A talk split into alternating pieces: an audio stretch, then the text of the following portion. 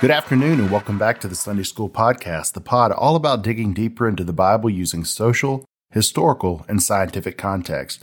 I'm Sean Parker, and today I want to tell you about our plans for the upcoming season. Season one has come to a close, and I want to thank you from the bottom of my heart for listening. I hope the topics covered were helpful in gaining a deeper understanding of God's Word. In season two, we're going to take a detour from specific biblical topics and look into the church itself. I will be going through the history of the church with an emphasis on the early church. I believe understanding how the church got started and spread will help us with a deeper understanding of God's plan. What did the early church believe? Who were its key players? How did the church evolve through the centuries to what we know today?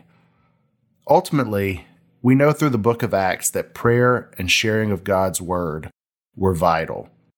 Acts 6 4 says, but we will devote ourselves to prayer and to the ministry of the Word. I hope you'll join me Sunday, July 11th, for the first episode of Season 2. Don't forget to subscribe. New episodes are released every Sunday. God bless.